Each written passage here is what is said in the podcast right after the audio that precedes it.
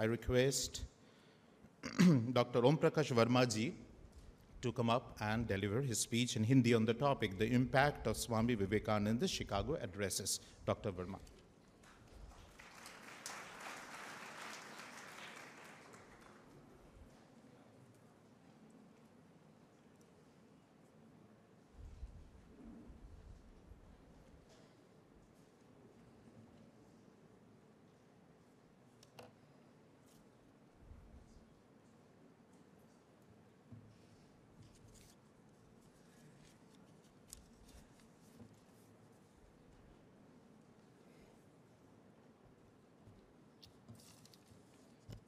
परम पूज्यपाद श्रीमद स्वामी नरसिंहानंद जी महाराज, श्रीमद स्वामी आत्मश्रद्धानंद जी महाराज, श्रीमद स्वामी वेदनिष्ठानंद जी महाराज,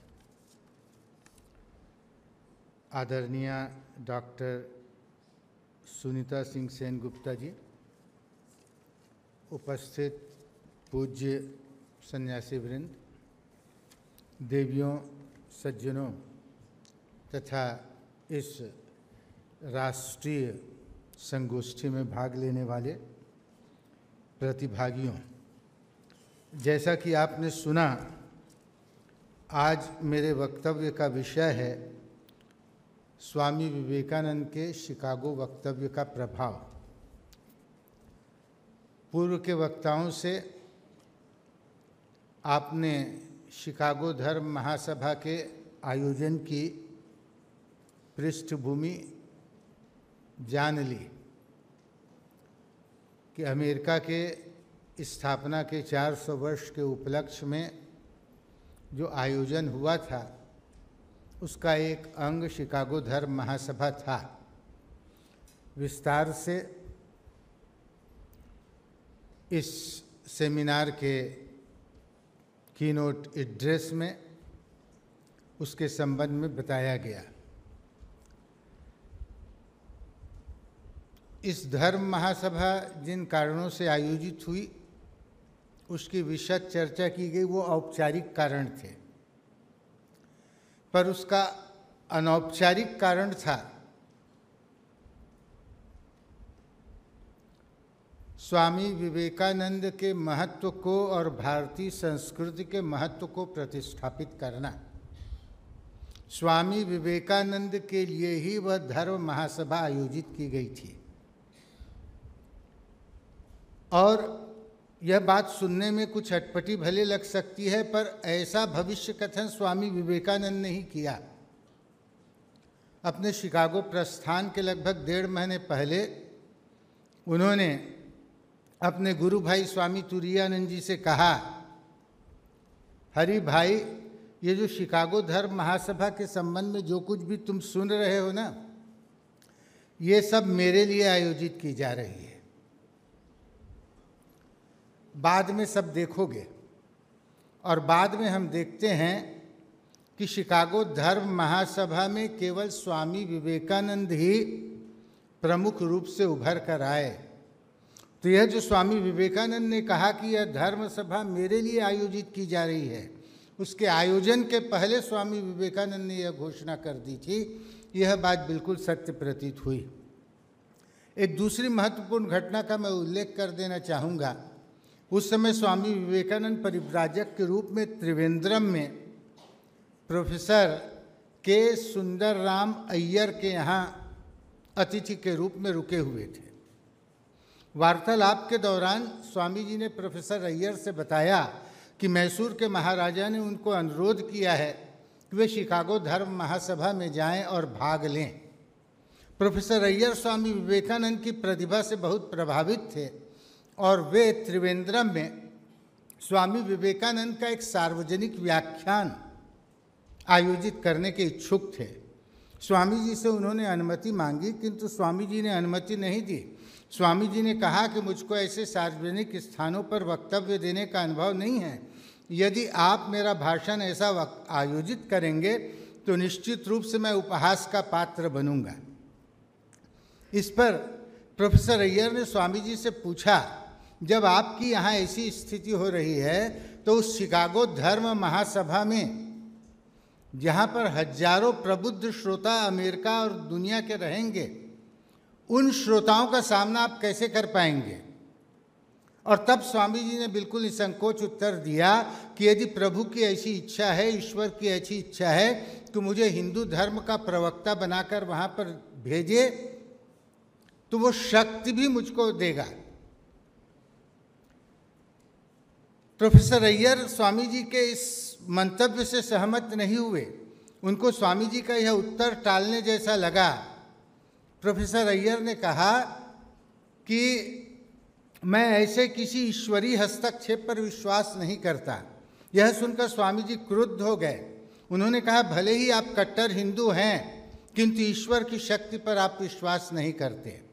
तो ईश्वर की शक्ति को लेकर स्वामी विवेकानंद शिकागो धर्म महासभा में गए थे और जैसा कि उन्होंने पहले बताया स्वामी तुरानंद जी को कि यह धर्म महासभा केवल उन्हीं के लिए आयोजित की गई है।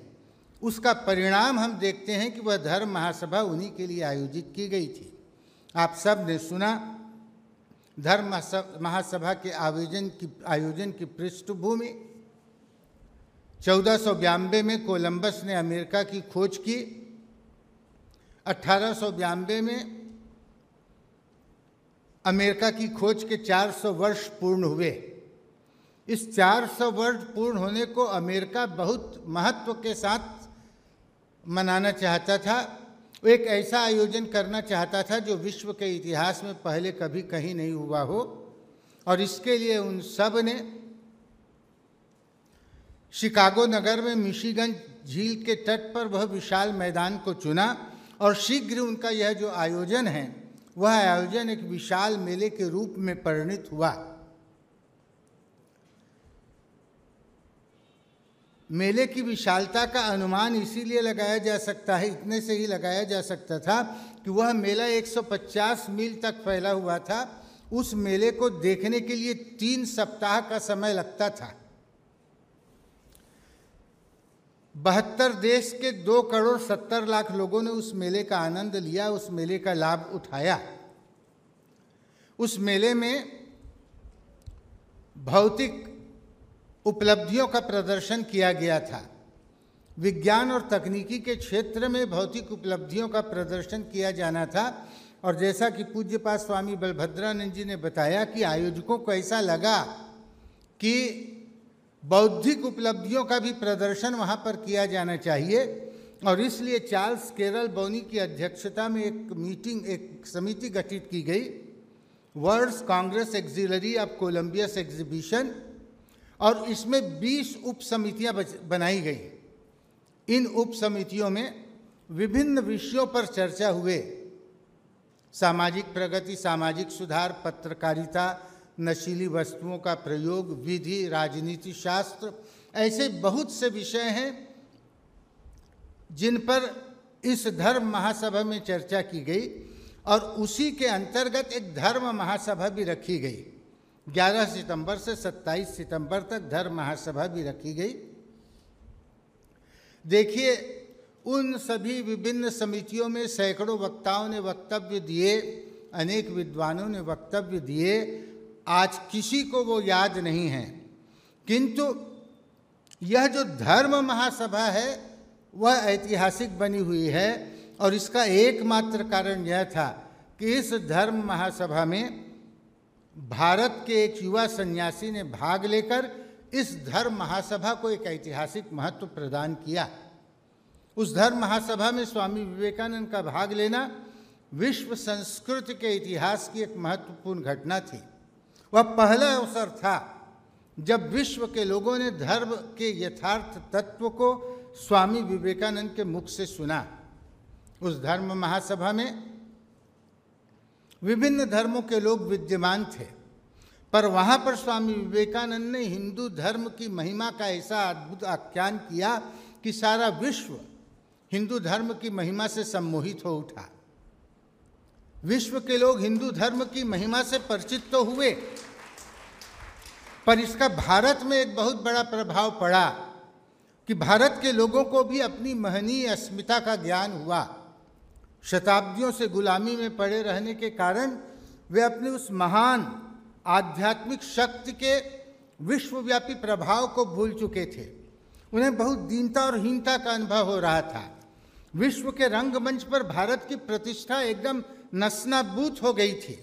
अमेरिका और यूरोप के देशों में भारत के संबंध में वहाँ की प्रवेशिकाओं में बहुत गलत पाठ पढ़ाया जाता था। अमेरिका और यूरोप के दोषों के लिए भारत एक सपेरों का देश था, जादूगरों का देश था। वह एक ऐसा असभ्य देश था जहाँ जगन्नाथ के रथ के पहिए के नीचे लोग आत्महत्या कर लेते थे, जहाँ स्त्रियों को बलपूर्वक जला दिया जाता था। ऐसी अनेक प्रकार की भ्रामक धारणाएँ भारत के संबंध में फैलाई जा रही थी। स्वामी विवेकानंद ने अपने वक्तव्य के माध्यम से उन सभी धारणाओं का खंडन किया। और एक सबसे बड़े दुख की बात उस समय यह रही कि उस समय जितने भी समाज सुधारक विदेश गए, उन सबने ब्रिटिश सल्तनत की प्रशंसा की कि वे असभ्य भारत को सभ्य बनाने का प्रयास कर रहे हैं। स्वामी विवेकानंद भी एकमात्र ऐसे व्यक्ति थे जिन्होंने भारत की महिमा का गान किया। वे यह मानने के लिए तैयार नहीं थे कि गरीबी के अतिरिक्त भारत में और किसी प्रकार का दोष है। अकेले वो भारत की महिमा, भारत की अस्मिता के लिए लड़ते रहे। कोई भी यदि भारत के संबंध में थोड़ा भी कुछ भी कहता स्वामी जी उस पर बरस पड़ते और इस प्रकार वह अकेला सन्यासी जैसे हनुमान जी अकेले लंका में थे, राक्षसों का सामना कर रहे थे और राम की शक्ति का प्रचार कर रहे थे वैसे स्वामी विवेकानंद अकेले अमेरिका में भारतीय संस्कृति और हिंदू धर्म के प्रचार के लिए संलग्न रहे और आज दुनिया में भारतीय संस्कृति और भारतीय आध्यात्मिकता के क्षेत्र में जो सम्मान दिखाई दे रहा है, उसमें स्वामी विवेकानंद का मानो रक्त सिंचन है। स्वामी विवेकानंद की प्राण शक्ति है। आज विश्व में जो हिंदू धर्म का सम्मान है भारतीय संस्कृति का सम्मान है, उसमें स्वामी विवेकानंद की शक्ति ही प्रवाहित हो रही है। आप सभी जानते हैं कि 11 सितंबर को स्वामी विवेकानंद ने अपना पहला वक्तव्य दिया। पाँच मिनट, चार मिनट के वक्तव्य में वे विश्व प्रसिद्ध हो गए। अपने संबोधन मात्र से उन्होंने विश्ववासियों को अभिभूत कर दिया। उस पहले संक्षिप्त वक्तव्य में उन्होंने हिंदू धर्म की महानता का आख्यान किया। स्वामी विवेकानंद ने बताया, हिंदू धर्म की महिमा को प्रतिपादित करते हुए स्वामी विवेकानंद ने कहा, मुझे ऐसे धर्मावलंबी होने का गौरव है, जिसने संसार को सहिष्णुता और सब धर्मों को मान्यता प्रदान करने की शिक्षा दी है। हम लोग धर्मों के प्रति केवल सहिष्णुता में ही विश्वास नहीं करते। वरन समस्त धर्मों को सच्चा मानकर स्वीकार करते हैं। स्वामी जी ने कहा, मुझे ऐसे धर्मावलंबी होने का गौरव है, जिसकी पवित्र भाषा संस्कृत में अंग्रेज़ी के शब्द एक्सक्लूजन का कोई पर्यायवाची नहीं है। उन्होंने कहा कि जिस समय यहूदियों के पवित्र मंदिर रोमन जाति के अत्याचार से धूल में मिला दिए गए थे उस वर्ष कुछ अभिजात यहूदी दक्षिण भारत में आए और हमारे लोगों ने उसे शरण दी। संसार की समस्त पीड़ित और प्रताड़ित जातियों को इस भारतवर्ष ने, हिंदू जाति ने संरक्षण दिया है, ऐसा उद्घोष स्वामी विवेकानंद ने किया। और स्वामी विवेकानंद के वक्तव्यों का यह प्रभाव हुआ कि हिंदू धर्म मानो सर्वोष्ट सर्व, सर्वोष्ट, सर्वश्रेष्ठ धर्म वहाँ पर प्रतिष्ठित हो गया। सर्वत्र हिंदू धर्म की महिमा गाजी जाने लगी। स्वामी विवेकानंद ने हिंदू धर्म के सर्वधर्म संभाव के सिद्धांत को वहाँ पर प्रचारित किया। एक बहुत सुंदर बात स्वामी विवेकानंद कहते हैं, मैं आज तक के सभी धर्मों को स्वीकार करता हूँ। उनके साथ में उनकी उपासना भी करता हूँ, चाहे वे किस रूप में ईश्वर की उपासना क्यों न करते हों। मैं मुसलमानों के मस्जिदों में जाऊँगा। मैं ईसाइयों के गिरजाघर में जाकर क्रूस के सम्मुख घुटने टेक कर प्रार्थना करूँगा। मैं भगवान बुद्ध और उनकी शिक्षाओं की शरण लूँगा। मैं जंगलों में जाकर ध्यान करूँगा। हिंदुओं के साथ जो उस अद्वैय ब्रह्म तत्व के साक्षात्कार करने में संलग्न है। सभी धर्मों की श्रेष्ठता का आख्यान स्वामी जी ने किया। स्वामी जी ने हिंदू धर्म को विश्व धर्म के रूप में प्रतिष्ठापित किया। 19 सितंबर का उनका वक्तव्य जो पहले भी उद्धृत किया जा चुका है पूर्व के वक्ताओं के द्वारा, उसमें स्वामी जी ने हिंदू धर्म को विश्व धर्म के रूप में प्रतिष्ठित किया। देखिए, स्वामी विवेकानंद तो सर्वधर्म संभाव के पक्षपाती थे। पर हिंदू धर्म को महत्व देने का एकमात्र कारण यही था कि हिंदू धर्म एक ऐसा धर्म था, या ऐसा धर्म है जहाँ पर सभी प्रकार के विचार वाले व्यक्ति अपने अपने मानसिक संरचना के आधार पर संतोष प्राप्त कर सकते हैं। यह हिंदू धर्म एक ऐसा धर्म है जहाँ पर आस्तिकों के लिए भी स्थान है, नास्तिकों के लिए भी स्थान है। ईश्वरवादियों के लिए स्थान है तो अनिश्वरवादियों के लिए भी स्थान है। मूर्ति पूजकों के लिए भी स्थान है तो मूर्ति पूजा के विरोधियों के लिए भी स्थान है। तो सभी प्रकार के मानसिक संरचना वाले व्यक्ति इस धर्म में संतुष्टि प्राप्त कर सकते हैं। और इसीलिए स्वामी जी ने अपने एक वक्तव्य में कहा कि भले ही आज हिंदू अपनी समस्त धार्मिक योजनाओं को कार्य करने में असफल रहा हो कार्य रूप में परिणित करने में असफल रहा हो, किंतु भविष्य में कोई विश्व धर्म जैसा धर्म होगा तो वह हिंदुत्व के समान होगा, जो किसी काल और सीमा से आबद्ध नहीं होगा, और जिसके सूर्य का प्रकाश कृष्ण और ईसा के अनुयायियों पर, पैगंबर और बुद्ध के अनुयायियों पर एक साथ पड़ेगा, जो न तो जैन होगा, न बौद्ध होगा, न पारसी होगा, न ईसाई होगा। प्रत्युत वह इन सब के सामंजस्य से उत्पन्न होगा, और ऐसा धर्म ऐसी योग्यता रखने वाला धर्म, हिंदू धर्म ही है, जहाँ पर सभी प्रकार के प्रवृत्तियों को स्थान है। तो इस प्रकार स्वामी जी ने हिंदू धर्म की महत्ता को प्रतिष्ठापित किया। और फिर 27 सितंबर को स्वामी जी ने विश्व को एक अनमोल सीख दी। स्वामी जी ने कहा कि हिंदू को बौद्ध अथवा ईसाई नहीं हो जाना चाहिए। बौद्ध अथवा ईसाई को हिंदू नहीं हो जाना चाहिए। किंतु प्रत्येक को चाहिए कि वह दूसरों की भावना का सम्मान करते हुए अपने आप को सुरक्षित रखे और फिर विकास के नियमों के आधार पर अपना विकास करे। इस धर्म महासभा ने संसार को यदि कुछ बतलाया है तो यह इतना किसने है प्रतिपादित कर दिया है कि दयालुता, शुचिता, पवित्रता ये किसी धर्म विशेष की, किसी संप्रदाय विशेष की धरोहर नहीं है। प्रत्येक धर्म ने श्रेष्ठतम महापुरुषों को जन्म दिया है। इस प्रत्यक्ष प्रमाण के बावजूद यदि कोई धर्म अपनी ही श्रेष्ठता की बात कहता है तो मैं उसकी बुद्धि पर तरस खाता हूँ और उनके समस्त प्रयासों के बावजूद उन्हें बता देता हूँ कि भविष्य में प्रत्येक धर्म की पताका पर लिखा रहेगा सहायता करो, लड़ो मत। पर धर्म सद्भाव न कि पर धर्म विनाश। तो इस प्रकार स्वामी जी ने हिंदू धर्म के महत्व को प्रतिपादित किया। और भारतवासी जब स्वामी जी की जय जयकार वहाँ पर देखे और सुने, अपने धर्म के प्रति भी उनके मन में बहुत श्रद्धा और भक्ति जागृत हुई। देखिए, स्वामी जी जब अमेरिका में बोल रहे थे तो कोई व्यक्ति नहीं बोल रहा था। वस्तुतः भारत माता। अपने आध्यात्मिकता के महान संदेश को उस भौतिकवादी अमेरिका के लोगों के सामने शब्दों के रूप में प्रवाहित कर रही थी।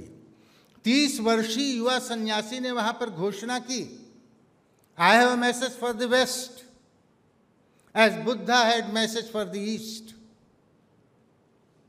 Swami ji ने कहा कि मुझे बहुत खुशी है।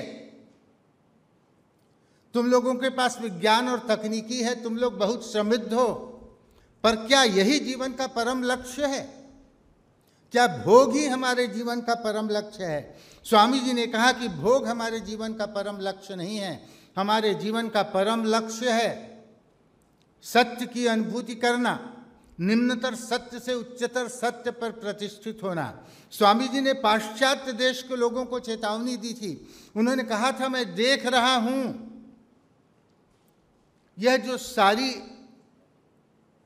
पाश्चात्य सभ्यता है, वह ज्वालामुखी के कगार पर खड़ी है और आगामी 20 वर्षों में वह ध्वस्त हो सकती है। उन्नीस सौ चौरानवे पंचानवे में, अठारह सौ में स्वामी जी ने यह बात कही। और 20 वर्षों के होते न होते हम लोगों ने देखा कि प्रथम विश्व युद्ध 1914 में हुआ, फिर द्वितीय विश्व युद्ध हुआ और आज हम सब तृतीय विश्व युद्ध की विभीषिका में जी रहे हैं। और यदि तृतीय विश्व युद्ध हुआ तो निश्चित मानिए, आज तक का एकत्रित किया गया मानव संस्कृति का सारा सौंदर्य उस एक युद्ध में नष्ट हो जाएगा। स्वामी जी ने भारतीय संस्कृति के संदेश को बताने की चेष्टा की। उन्होंने कहा कि भारत एक ऐसा देश है जो धर्म, जाति, प्रांत, भाषा इसके आधार पर मनुष्य और मनुष्य में भेद नहीं करता। वह तो वसुधैव कुटुंबकम की बात कहता है। वह यत्र भवते विश्व की नीड़म का स्वप्न देखता है, जहाँ सारा विश्व एक कुटुंब बन जाता है। जिस समय ये विदेशी लोग जंगलों में जानवरों की भांति रहते थे, बंदरों की भांति रहते थे, उस समय हमारे देश में ऋषियों के द्वारा इस देश के आकाश में वेद की वाणी गूंजा करती थी। सर्वे भवंतु सुखिनः, सर्वे संतु निरामया, सर्वे भद्राणी पश्यंतु माँ कश्चित दुख भाग भवेत। तो ऐसे विश्व भातृत्व का संदेश स्वामी विवेकानंद ने सारे पाश्चात्य के देश के लोगों को दिया और भारतीय संस्कृत की महिमा को प्रतिष्ठापित किया। और पुनः मैं यह उल्लेखित करना चाहूँगा कि आज विश्व के रंगमंच पर भारत को जो प्रतिष्ठा प्राप्त हुई है, उसके पीछे स्वामी विवेकानंद की शक्ति शत शत रूपों में प्रकाशित हो रही है। इन्हीं शब्दों के साथ मैं अपने वचनों को विराम करता हूँ विराम देता हूँ। मैं आभारी हूँ पूज्यपात स्वामी निखिलेश्वरानंद जी महाराज का कि उन्होंने मुझे यह सुंदर अवसर दिया और आप सब के प्रति भी कृतज्ञता ज्ञापित करना मैं अपना पुनीत कर्तव्य समझता हूँ कि आप सबने मुझे सुना, उत्साहित किया। धन्यवाद। आप सबको धन्यवाद।